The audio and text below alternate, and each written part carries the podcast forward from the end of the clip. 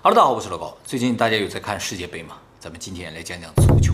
首先，我们先说一下足球的起源啊。关于足球的起源啊，有几种说法。现在最主流呢，就是中国起源说、意大利起源说和英国起源说。这个中国起源说呢，就是说足球起源于中国的一个古老项目，叫做蹴鞠。蹴鞠呢，起源于公元前三百年左右啊，就是春秋战国时代。在山东那个地方有一个大国叫齐国，这个齐国为了练兵呢，就发展出一项体育运动叫蹴鞠。蹴啊就是踢，鞠啊就是一个球。这个鞠啊，最一开始是用两块皮革中间放些羽毛做成的。而且最开始蹴鞠不是一个对抗性的运动，而是一个自己玩的运动，有点像踢毽儿。口袋。哎，对对对，就看这个鞠啊能在腿上颠多少次，颠多少下不掉下来。后来过两三百年，就到公元元年附近左右的时候呢，蹴鞠就发展成了一项对抗运动，有两支队伍，有球场，有球门这样一个比赛，就和现在的足球有点像，而且球也进化了，外面呢不是两层皮的，而是十二块皮子缝在一起，中间呢也不再是羽毛了，是动物的膀胱啊，就和现在的足球非常像，但是规则是不一样，球门只有一个，在场地中间，啊，就是一个洞，大家都往那个洞里踢，谁踢过去了就得分。也就是说，一个类足球的运动呢，在两千年前的中国就已经有了。目前非法国际足联认证啊，足球的起源是来自于中国的蹴鞠，在他们官方主页上有介绍。那么意大利起源说是意大利人自己说的，他说我们很久以前就有项运动叫踢 就有踢。意大利语那叫卡尔乔，这个卡尔乔啊，就是两伙人在一个场地里边踢。这个比赛用的也确实是个球，但是呢，踢的不是这个球，而是人。这个卡尔乔这个运动现在也有，拿球的人大家不可以踢他，只能把他拦倒。没有在拿球的人就互相踢啊，不仅踢，肘击、拳打什么都可以。所以这个比赛看着就像群殴。所以非法不敢写在主页上。对对，还可以卡脖子，都可以。自由搏击，自由搏击啊！所以他这个踢啊，之所以叫踢，没叫踢球，是因为他踢的不是球，是人。那球起到什么作用？球是得分的工具啊，啊，跟橄榄球很像。剩下人都在这对打，然后谁拿着球了，大家就把他围住，把他摁倒了之后，你可以啃他，就可以踹他，都可以。但是呢，这个比赛也有一个规则，就是不能踢头。怪不得他们踢球风格就是这样。对啊，都是冲人去了是吧？防守特别凶悍。意大利说就是现在这个足球就从他这个运动发展过来的，但是和现在的咱们说那个足球不太一样，理念不大一样，完全不一样。英国起源是说啊，就是很久很久以前，英国那个地方不有维京海盗嘛，来烧杀抢掠的。英国的原住民就常年受到维京海盗的骚扰，特别痛恨这帮人。后来英国强大了之后啊，就把维京海盗打败了，抓了他们的首领，把头割下来当球踢，解恨。当然，老百姓不是总能弄到维京海盗的头了，他们就自己做了一些像球一样的东西，啊，搁街上踢啊，也可以用手打，反正就解恨，渐渐的发展成一种运动。这也不大好作为运动赛事的宣传。对对对，还是咱们的蹴鞠比较好。那么英国最初的这个踢头这个运动嘛，也是可以用手打的嘛，所以和意大利的那个踢差不多，都是比较暴力的，那都是比较暴力的，而且两伙人对踢的时候也可以互打。后来这个运动在英国发展壮大了之后啊，变成了一个大规模的运动，就是经常村庄和村庄之间互踢。说是互踢，就是两个村庄有时候有什么矛盾啊，打群架。但是呢，说我们踢个球吧，就要打起来这样啊，几百人打几百人这样的，在自己村庄设个门，在对方村庄设一个门，这么远啊？对，弄个球啊，隔好几公里呢，然后就不知道这个球在谁，几百人对几百人就顺着各个道，没有场地限制，就只要能扔到对方那个球门里就算赢，所以见人就打。那谁能保证只有一个球呢？对呀、啊，也不能保证啊。他们主要目的也不是为了这个球，没有裁判，就是为了打架啊。由于没有明确的规则吧，这个踢球啊，在英国很快就发展成一种暴力运动。尤其是在一五七九年的时候，英国剑桥大学的学生啊，和旁边一个村子的村民呢，本来是要踢场球的，类似这个，结果两伙人打起来，打得很严重啊。究竟死伤多少不知道。剑桥大学的学生和村民能打起来啊？对呀、啊。后来呢，这个英国剑桥大学呢就不允许学生在学校之外进行踢球运动，学校内部还是可以的，至少是那种踢吗？稍微好一点吧。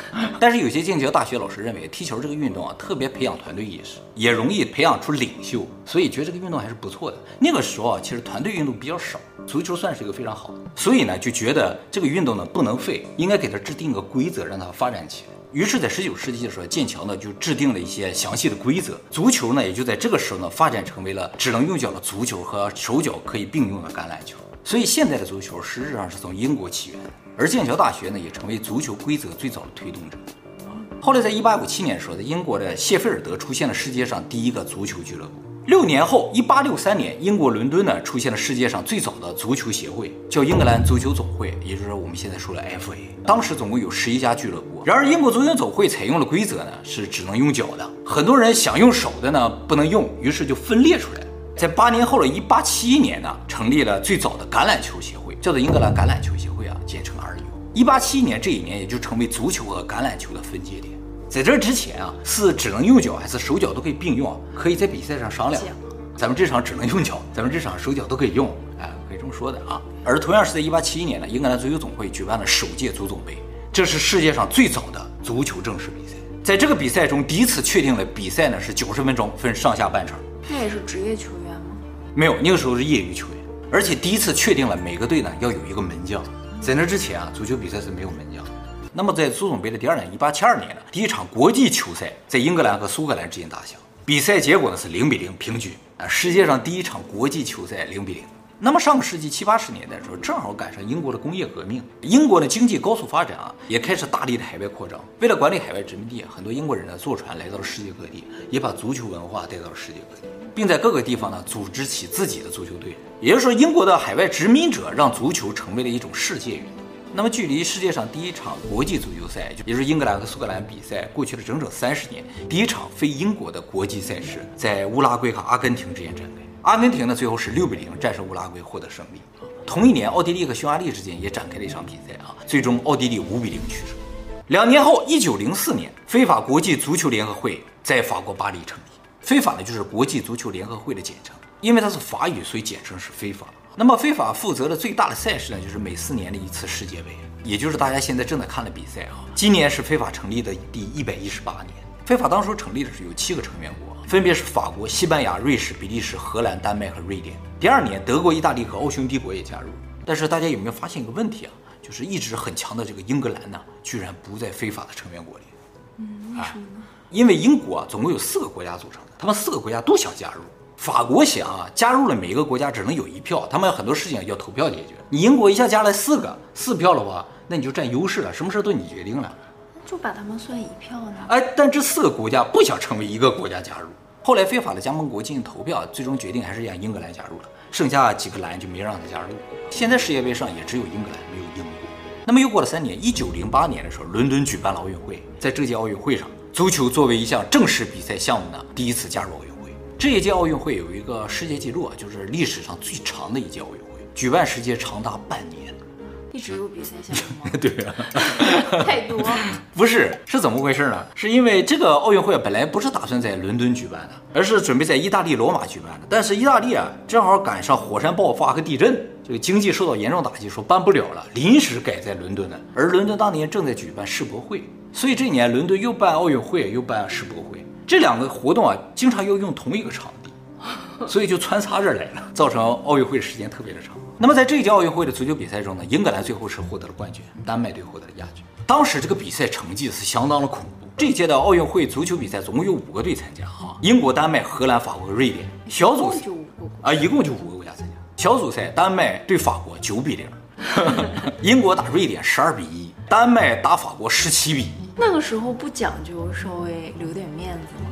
这十七比一，这个一估计是给了点面子。这场比赛，丹麦有个球员一个人就进了十个球。决赛是比较正常了，英国二比零战胜丹麦，他俩水平应该差不多。时间又过去两年，一九一零年，非法通过了苏格兰、爱尔兰、威尔士的加入，这一下英国就进去四个国家了。但是决策的时候啊，只允许英格兰一票的，你几个国家不能投票。而且当时奥运会也只允许英格兰参加奥运会，苏格兰、威尔士都不允许参加。再过两年，一九一二年，这奥运会呢在瑞典的斯德哥尔摩举办，英格兰又夺冠了，丹麦还是亚军。这一届的比分就正常了不少，总共十一个国家参赛啊。比较大的比分呢，就是英国七比零战胜匈牙利，丹麦七比零战胜挪威，荷兰九比零战胜芬兰。决赛的时候，英格兰呢四比二战胜了丹麦。四年后，一九一六年，正好是第一次世界大战啊。原本预定在德国柏林举办的奥运会呢停办了，但是在没有发生战争的南美洲呢，阿根廷为了庆祝宪法一百周年，举办了个南美洲杯。参赛国家总共有四个：阿根廷、巴西、智利、乌拉圭。最终呢，乌拉圭夺冠，这个时候啊，南美洲还自己在玩呢，和欧洲啊从来没踢过的。又过了四年，一九二零年的时候，在比利时安特卫普举办奥运会，第一次呢有欧洲以外的国家参加了足球比赛啊，就是非洲的埃及。决赛呢是东道主比利时和捷克斯洛伐克进行的比赛，捷克中途因为不满裁判的判决退出比赛，最终呢东道主比利时夺冠。再过四年，一九二四年法国巴黎奥运会上，第一次呢有南美球队参赛了，就是乌拉圭，就这一个球队去了啊，五战全胜，获得冠军。就南美自己玩的时候啊，还没觉得自己有多厉害，到欧洲去了横扫，谁也敌不过他。他这五场比赛分别是七比零战胜南斯拉夫，三比零战胜美国，五比一战胜法国，二比一战胜荷兰，三比零战胜瑞士夺冠。那英格兰没有参赛啊？英格兰当时退出了非法啊，就是他四个国家都退出去了啊，对，就是他们和非法之间老有矛盾。非法是法国办的嘛，他们两个国家之间老有矛盾啊，动不动一会儿加入一会儿退出，一会儿加入一会儿退出。这个乌拉圭这一下子把整个欧洲都震撼了，说没想到南美人踢球这么厉害的。随便来一下就把我们全扫了。那么又过了四年，一九二八年奥运会呢在荷兰的阿姆斯特丹举办啊，乌拉圭再次夺冠。哎，那确实是有实力。啊，对，谁也踢不过他。说到这儿为止，我们一直在说奥运会比赛，没说世界杯啊，因为世界杯啊还没诞生呢。在世界杯诞生之前，奥运会是最主要的足球赛事。参赛的队伍虽然说是代表国家，但其实都是业余选手组成的。足球比赛吧，也没有那么受到重视了。那么非法为了促进足球职业化吧，在一九二八年的时候宣布将举办世界杯。由于乌拉圭连续两次横扫欧洲，于是把一九三零年的第一届世界杯呢放在了乌拉圭举办，正好也赶上乌拉圭建国一百周年。乌拉圭也相当的重视啊，为了这个世界杯兴建了著名的世纪球场，这是第一个现代球场，就是咱们现在看到这种一圈儿围在中间看球那种球场。在这个球场上，乌拉圭最终呢是四比二战胜了阿根廷，获得了历史上第一个世界杯。哦，决赛就剩两个南美球队。啊，对呀，南美实力确实是强。再一个就是当时啊，交通不是很便利，还没有客机，所以欧洲球员想要到南美去踢球啊，需要坐船，坐船需要两周到一个月。所以啊，当时有很多欧洲国家没有参赛。那原来南美球员去欧洲比赛不是也要坐船？对啊，所以第一届的时候只乌拉圭去了，那些都没去，太远了。但是也是能夺冠，也是能夺冠。就是水土不服也没关系，拉肚子也没关系，晕船也没关系，没关系，不是事儿。那么当时啊，阿根廷和乌拉圭啊，他们两个关系啊不是很好，竞争意识非常强，都想获得最终决赛的胜利嘛。所以这场比赛啊，动用了大量的军警维持治安，就怕球迷打起来。而且呢，为了防止裁判被暗杀，所以裁判呢是在比赛前几个小时才决定的。他们赌球吗？还会暗杀？要么收买，要么暗杀，就这两条路。而且比赛用球也是各方各准备一个，上半场有你的球，下半场有我的球，以防止球上做手脚。那么过了四年呢，一九三四年的时候，第二届世界杯呢在意大利罗马举办，就在欧洲举办了。这一届世界杯上第一次使用了无线电广播直播球赛进程，就是全靠解说。对，全靠解说，大家都听啊。最终意大利二比一战胜捷克斯洛伐克，获得冠军。那乌拉圭呢？啊，乌拉圭没参赛，因为他办比赛的时候，欧洲球队好多没去嘛。他为了抗议，我办比赛你们不来，你们办比赛我也不去。去呀，夺冠就好了。那倒是，没瞧得起欧洲。对，怕去了就夺冠了，没啥意思。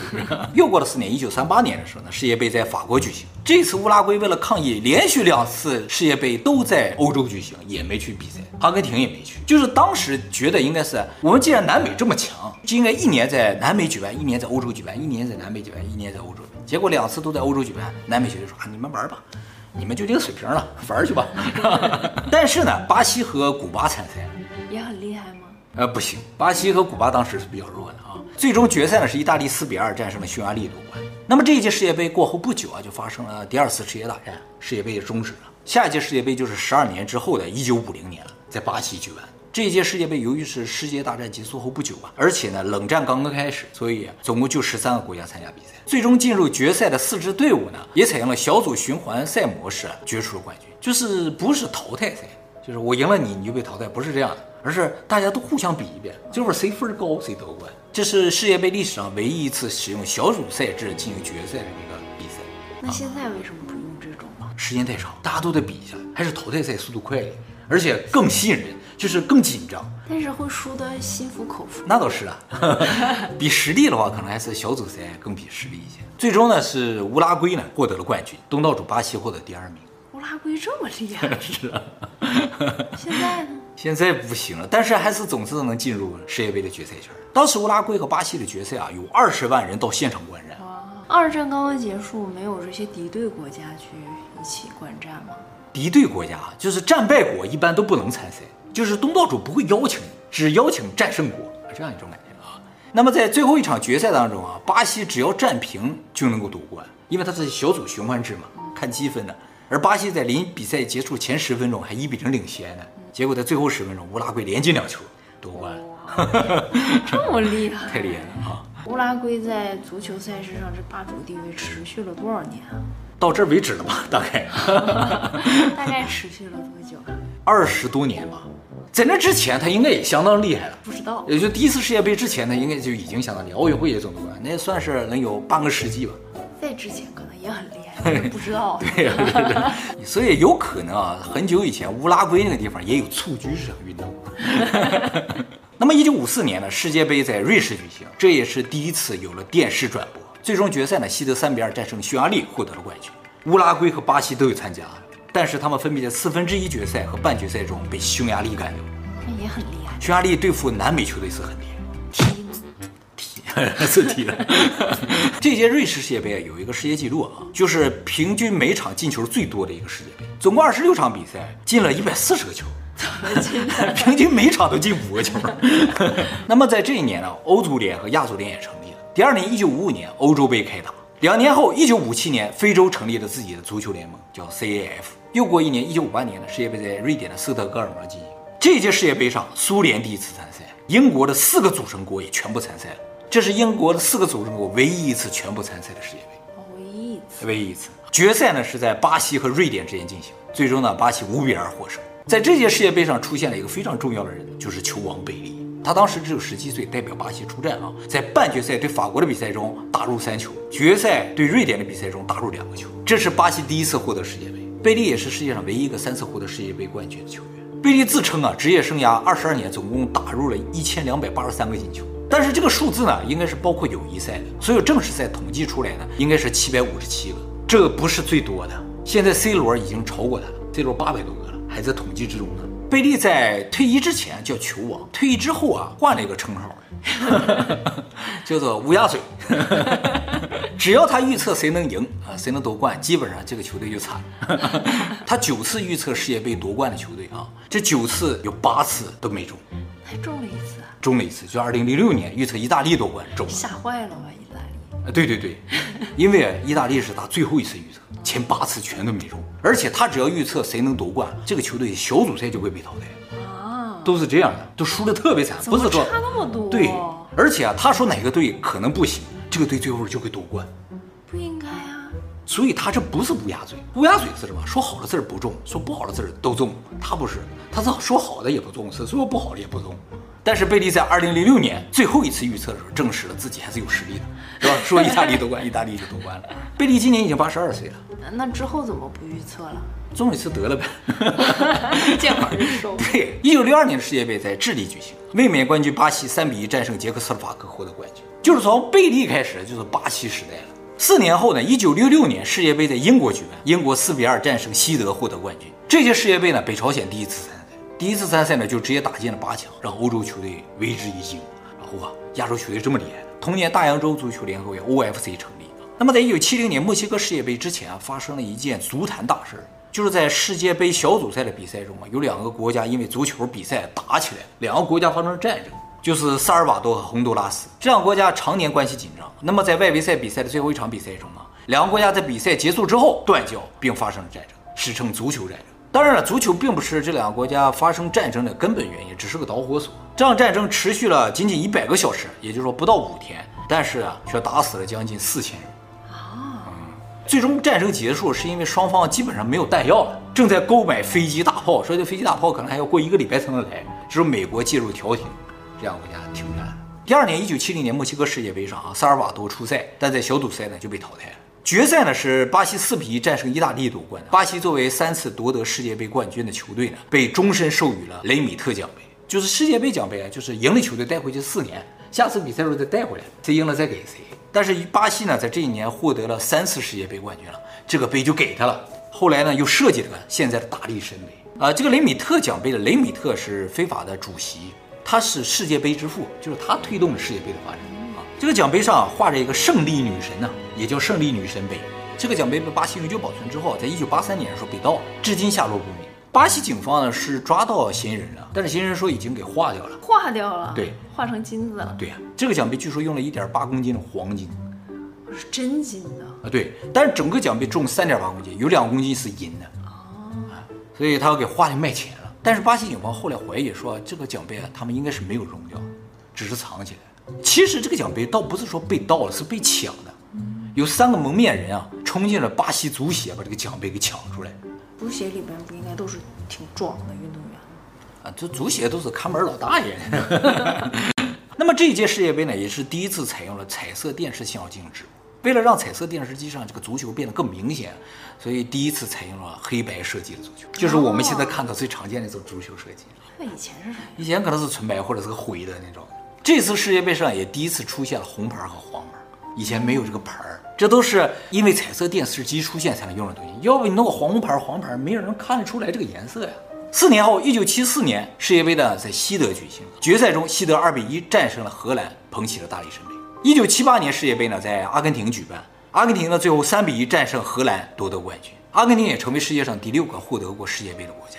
足球真正开始成为世界运动是从八十年代开始的啊，有两方面原因，一方面是八十年代开始电视开始普及，所以很多人通过电视开始关注足球比赛，相应的电视转播权、广告费呢就成为足球的一大收入了。有了收入之后，很多资本家呢就介入了，开始大力投资足球，投资到俱乐部球员身上。比如说一九八二年的时候，马勒多纳就以当时的天价十二亿比瑟塔呢转会到了巴塞罗那俱乐部。比瑟塔是当时西班牙使用的钱，大概相当于现在的三千万美元。那么除了电视的普及促进了足球发展之外，据说还有一个原因造成了足球火爆啊。这个呢是一个都市传说，就是说足球能够在青少年间突然开始火爆的一个主要原因呢，就是一九八一年开始连载的日本漫画《足球小将》。大公益，大公益，没错啊。很多儿童啊看了这个漫画之后呢，就对足球产生了浓厚的兴趣。比如说齐达内就说他是因为看了《足球小将》才决定踢球啊。还有这个西班牙的伊涅斯塔也公开承认，他是受到了《足球小将》的影响才踢球。其实漫画对于儿童的这个影响真的挺大的，很热血。对，就像我现在都想获得一件圣衣一样。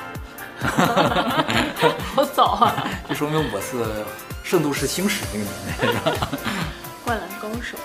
对，灌篮高手之后，大家就会想要打篮球。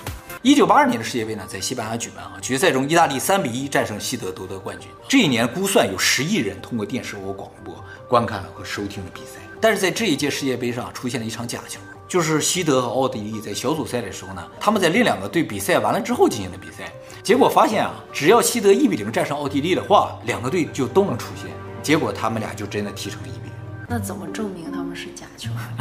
没办法证明。所以后来足协就为了这个事情改变了规则，说最后一场比赛两个队必须同时进行比赛。不能等这个队的比赛结果出来了，你们再踢。你可以按照这个结果踢嘛，是吧？四年后，一九八六年世界杯呢，原本主办国呢是哥伦比亚，但是哥伦比亚呢发生了财政危机啊，放弃了举办，改在墨西哥。决赛呢是阿根廷三比二战胜了西德，第二次捧起了大力神杯。在这一场世界杯上出现了两个世纪进球，都是在阿根廷和英格兰的四分之一决赛中出现，也都是马拉多纳打进的啊。一个呢就是著名的上帝之手，他用手打进去一个球，还有呢就是。他长途奔袭五十米，连过六个英格兰球员，打进一球。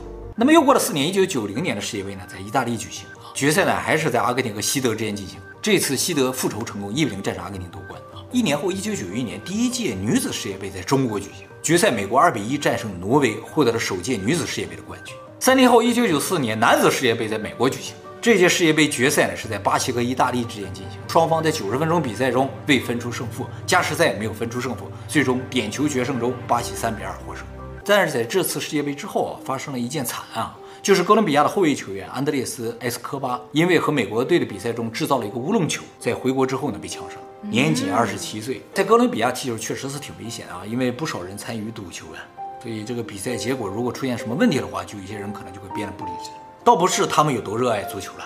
一九九五年女子世界杯呢，在瑞典举行啊，挪威二比零战胜德国夺冠啊，中国获得第四名。三年后，一九九八年男子世界杯在法国举行，这一次世界杯第一次呢，参赛队伍达到了三十二支。决赛呢，东道主法国三比零战胜巴西夺冠，其中齐达内攻入两球，成为法国的英雄。二零零一年，齐达内以六千四百五十万美元的身价从尤文图斯队转会到西甲皇家马德里俱乐部，成为当时转会费最高的球员。到目前为止，单次转会费最高的球员呢是内马尔。他在二零一七年以二点二二亿欧元转会到了巴黎圣日耳曼队。内马尔还有一个记录啊，是奥运会进球最快的一个球员。二零一六年巴西奥运会的时候，巴西对洪都拉斯的比赛中，开场仅十四秒，内马尔就进了一个球。一九九九年女子世界杯在美国举行决赛呢，美国依靠点球五比四战胜中国队获得冠军，这也是女子世界杯中中国获得的最高名次，就是亚军。二零零二年男子世界杯就是著名的日韩世界杯，日本和韩国联合举办，这是历史上第一次两个国家联合举办世界杯，中国呢也入围决赛圈了。我记得那个时候学校都停课了，在班级里面看球，对啊。还是蛮重要的，是吧？啊，决赛呢是在巴西和德国之间进行。巴西和德国这两个球队，我刚才说了很多次了，但其实这一次呢是巴西和德国第一次在世界杯上相遇。他俩以前从来都没遇到过，都很厉害，但没遇到过啊。最终呢，巴西凭借罗纳尔多的两个进球，二比零战胜德国这也是巴西第五次获得世界杯冠军。所以巴西的球队上有五颗星啊，他是五星冠军。其次呢就是四星，德国和意大利都会在衣服上。对。德国四个星，意大利四个星，没有三冠。接下来就是两冠，乌拉圭、阿根廷和法国。二零零三年女子世界杯本来打算在中国举办的，但是赶上非典，改到了美国啊。最终呢，德国战胜瑞典获得冠军。二零零六年男子世界杯在德国举行，决赛中意大利和法国一比一进入点球决胜啊。意大利最终五比三战胜法国获得冠军。这也是齐达内职业生涯最后一场比赛，但是在比赛过程中，齐达内用头撞击了意大利的马特拉齐啊，获得了红牌，结束了自己的职业生涯。二零零七年女子世界杯在中国举办，德国二比零击败巴西获得冠军。二零一零年男子世界杯在南非举办，这是世界杯第一次进入非洲啊。这届世界杯呢，全世界有三十二亿人观看了比赛，平均每两个人就有一个人看了。决赛在西班牙和荷兰之间进行，这两个队伍也是第一次在世界杯上相遇。最终西班牙一比零战胜荷兰，第一次获得世界杯冠军。荷兰呢，也是第三次获得亚军，被称作无冕之王，也称作千年老二了。三年老二，三年老二，三年老二感觉还可以啊。二零一一年女子世界杯在德国举办的决赛呢，日本点球战胜美国获得冠军。感觉刚过去不久，都已经十一年了。二零一四年的世界杯呢，在巴西举办的啊，但是在二零一三年的时候，巴西发生了大规模的暴动啊，抗议政府举办世界杯，劳民伤财，老百姓不太愿意办。但是最终呢，还是在巴西办了啊。在这届世界杯上呢，巴西作为东道主，在半决赛里一比七负于德国队。是巴西足球史上最大的一次耻辱。那么决赛呢？德国一比零战胜阿根廷，获得冠军，成为第一个在美洲土地上获得冠军的欧洲球队。那东道主为什么那么不在状态？就是经济不好。不好是的啊，球迷如果不支持的话，就感觉好像很难赢。嗯，嗯，感觉足球是这样一个东西，只要只要东道主就好像比较容易赢，那就是球迷支持嘛。卡塔尔，卡塔尔，卡塔尔已经不错了，我跟你讲，已经不错了。以前只要在南美洲举办的比赛啊，都是南美洲国家获得冠军。欧洲啊，赶南美洲还是差一点的啊。南美洲国家不多，但随便出来几个，好像就很能踢啊，身体素质非常好。而且啊，南美洲还有一个特点，就他们的球员大部分都出身贫民窟。我们知道的那些有名的球员，基本上都是贫民窟出来的，包括马拉多纳、贝利都是。是以前嘛，现在还有那么多贫民窟？也有啊，到现在他们俩也不是发达国家呀。梅西也是贫民窟出来的。梅西以后我们会专门做影片给大家讲解。二零一五年女子世界杯呢，在加拿大举办，美国五比二战胜日本，复仇成功，获得冠军。二零一八年男子世界杯在俄罗斯举行，全世界也有一半人口观看了比赛。决赛法国四比二战胜克罗地亚，获得冠军。而四年后的今天呢，就是卡塔尔世界杯啊，也是历史上最贵的一届世界杯。卡塔尔总共投资超过两千两百亿美元，兴建了整个城市，是之前七届世界杯投资总和的五倍。那么再过四年，二零二六年的世界杯呢，将在北美举行，由美国、加拿大和墨西哥三个国家联合举办。而且下一届世界杯准备把三十二支球队扩展到四十八支球队，让更多的国家开始关注这个比赛嘛。中国球队将和很多球队第一次碰面吗？不知道，不知道有没有这个机会啊。接下来呢，说几个关于世界杯的世界纪录啊。第一个，世界杯进球最多的国家，巴西。啊，没错，巴西呢，从一九三四年到二零一八年啊，不包括今年，今年没踢完嘛啊，总共进球二百二十九个，第二名德国紧随其后二百二十四个，就差不多。那么巴西还有一个世界杯纪录呢，就是获得最多决赛圈比赛的国家啊，他总共参加了一百零九场比赛，获得七十三场的胜利，基本上他比啊大部分都能赢。你讲这么多人都没有贝克汉姆，最帅的球员贝克汉姆，好了吧？世界杯初赛最年长的球员是俄罗斯的门将啊。叫艾萨姆·埃尔哈达。二零一八年世界杯，他最后一场比赛出赛的年龄呢是四十五岁零一百六十一天。哇！世界杯出场次数最多的球员呢是德国球员洛塔尔，总共参加过五届世界杯，代表德国出赛一百五十场。世界杯决赛进球最多的足球运动员是德国的克罗泽，进了十六个球，第二名是罗纳尔多。世界杯中人口最少的参赛国就是这个国家，人特别的少，但居然能打进世界杯，就是参加二零一八年世界杯的冰岛。冰岛总人口三十三万人，卡塔尔有二百九十万人，嗯他才三十三万人啊。而且从欧洲列强中打入了世界杯，相当不可思议啊！乌龙球最多的一届世界杯呢是二零一八年世界杯啊，总共进了八个乌龙球。就是不知道发生了什么，在那届世界杯上，大家都很容易踢到自己家门里边。那么最后说一下球员的薪水啊，那么单看薪水的话，现在全世界薪水最高的球员呢是法国球员姆巴佩，年薪六千两百万美元；第二名梅西，年薪四千一百万美元。第三名内马尔三千六百五十万美元，第四名 C 罗三千六百万美元，第五名奥斯卡，这个呢是在上海踢球的，年薪三千四百万美元。但是呢，这个只是年薪的排名啊，还有很多商业。对，综合收入最高的球员呢是梅西，年收入一点三亿美元，所以工资啊只占他总收入的三分之一左右。诶，他其他代言什么的会比 C 罗多吗？啊，基本上差不多啊，他俩工资差了不到一千万吧，他的总年收入也差了不到一千万左右。C 罗排在足球运动员里的第二名，一点二亿美元。但是梅西比 C 罗年轻三岁啊。梅西年轻吗？啊，对，虽然他胡子更多，梅西在世界上所有运动员里边排第二。第一是谁？第一名呢是综合格斗选手康纳麦格雷格，所有收入加一起年收一点八亿。这么多吗？哎，篮球运动员收入最高的呢是詹姆斯，差一点到一亿美元。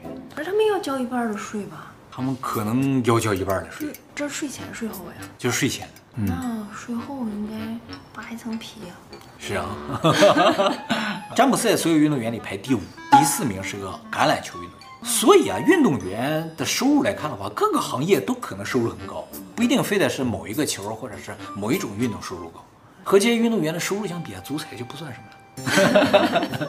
我估计梅西不会买彩票了。也是。